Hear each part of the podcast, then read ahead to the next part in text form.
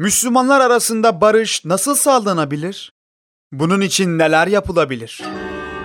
Değerli kardeşimiz, bu soru ilk bakışta insana garip gelebilir.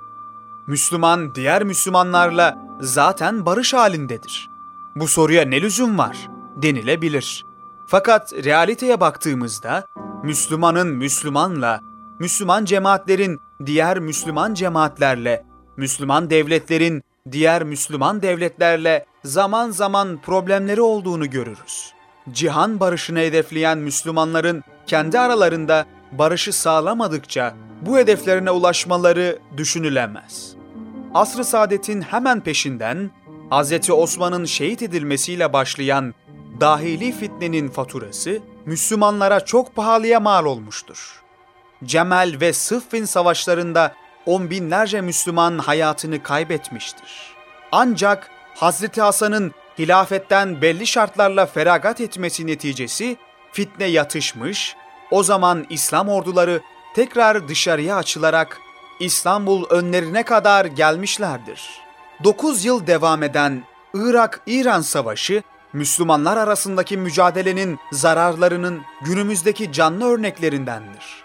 Irak ve İran savaşmış, 1 milyondan fazla kişi hayatını kaybetmiş, savaşı silah satan ülkeler kazanmıştır. Halbuki İslamiyet, dahilde çekişme ve ihtilaf istemiyor. Ey iman edenler! Hepiniz toptan barışa girin, diyor Bakara suresi 208. Müslümanları bir vücudun azaları gibi görüyor. Onları birbirine kenetlenmiş sağlam bir binaya benzetiyor.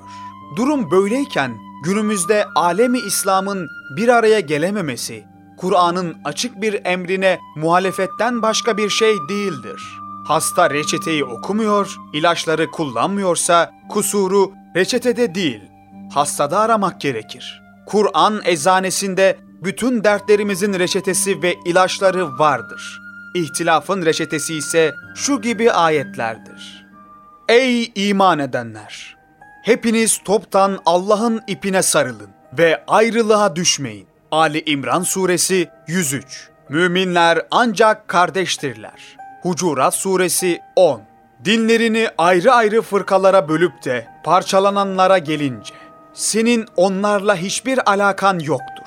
En'am Suresi 159 Dinlerini ayrı ayrı fırkalara bölen ve gruplar haline gelip her bir grup kendilerinde olanla övünen müşrikler gibi olmayın. Rum Suresi 31-32 Dini doğru tutun ve onda tefrikaya düşmeyin. Şura Suresi 13 Ey iman edenler! Kendilerine apaçık beyanat geldikten sonra bölünen ve ihtilafa düşenler gibi olmayın. Ali İmran Suresi 105 Bu noktada şunu da belirtmekte yarar görüyoruz.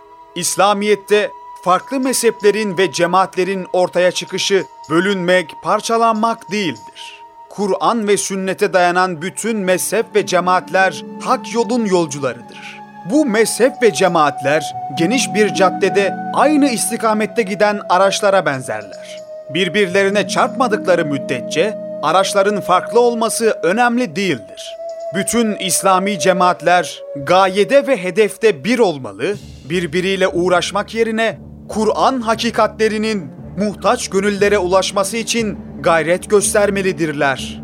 Bir başka teşbihle bu farklı cemaatler bir orduya benzer. Orduda farklı bölümlere ve birimlere ihtiyaç olduğu gibi İslam ordusunda da farklı cemaatlere ihtiyaç vardır.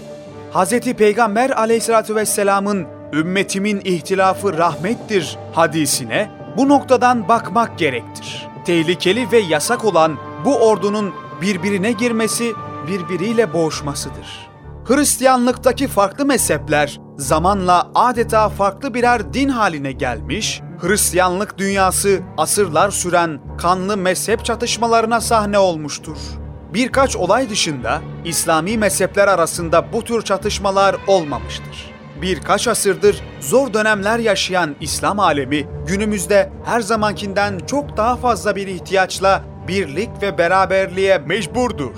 Bediüzzaman'ın dediği gibi bu zamanın en büyük farz vazifesi ittihadı İslam'dır. Müslümanlar İslam birliği için bütün himmetlerini sarf etmeli, ve birkaç yüzyıldır sergiledikleri dağınık manzaradan artık kurtulmalıdırlar. İslam Birliği, İslam devletlerinin tek bir devlet olması şeklinde anlaşılmamalıdır. Zira bu kadar geniş bir coğrafyaya dağılmış, bir milyara aşan Müslümanın bir tek devlet çatısı altında toplanmaları mümkün değildir. İslam Birliği, Müslüman ülkelerin ortak hareket etmesi, aynı hedefe birlikte yürümeleri demektir.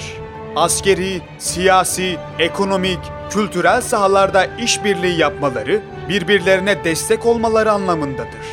Bu birlik sağlandığında Müslümanlar dünyada en büyük caydırıcı güç olacak, söz gelimi Bosna faciası gibi bir olayla karşılaşıldığında niye Batı müdahale etmiyor denilmeyecek, gereken müdahale tarafımızdan yapılacaktır. Ayrıca Irak'ın Kuveyt'i ilhakı meselesinde olduğu gibi bir Müslüman devlet bir başka Müslüman devlete saldırırsa başka din mensuplarının müttefik kuvvetleri gelmeyecek, İslam ordusu problemi halledecektir. Nitekim şu ayeti kerime bunu bize emreder. Eğer müminlerden iki taife birbiriyle savaşırsa hemen aralarını düzeltin. Eğer onlardan biri diğerine saldırırsa o vakit Allah'ın emrine gelinceye kadar saldırganla savaşın. Allah'ın emrine geldiğinde aralarında adil bir şekilde barış yapın ve adaletli olun. Şüphesiz Allah adil olanları sever. Hucurat Suresi 9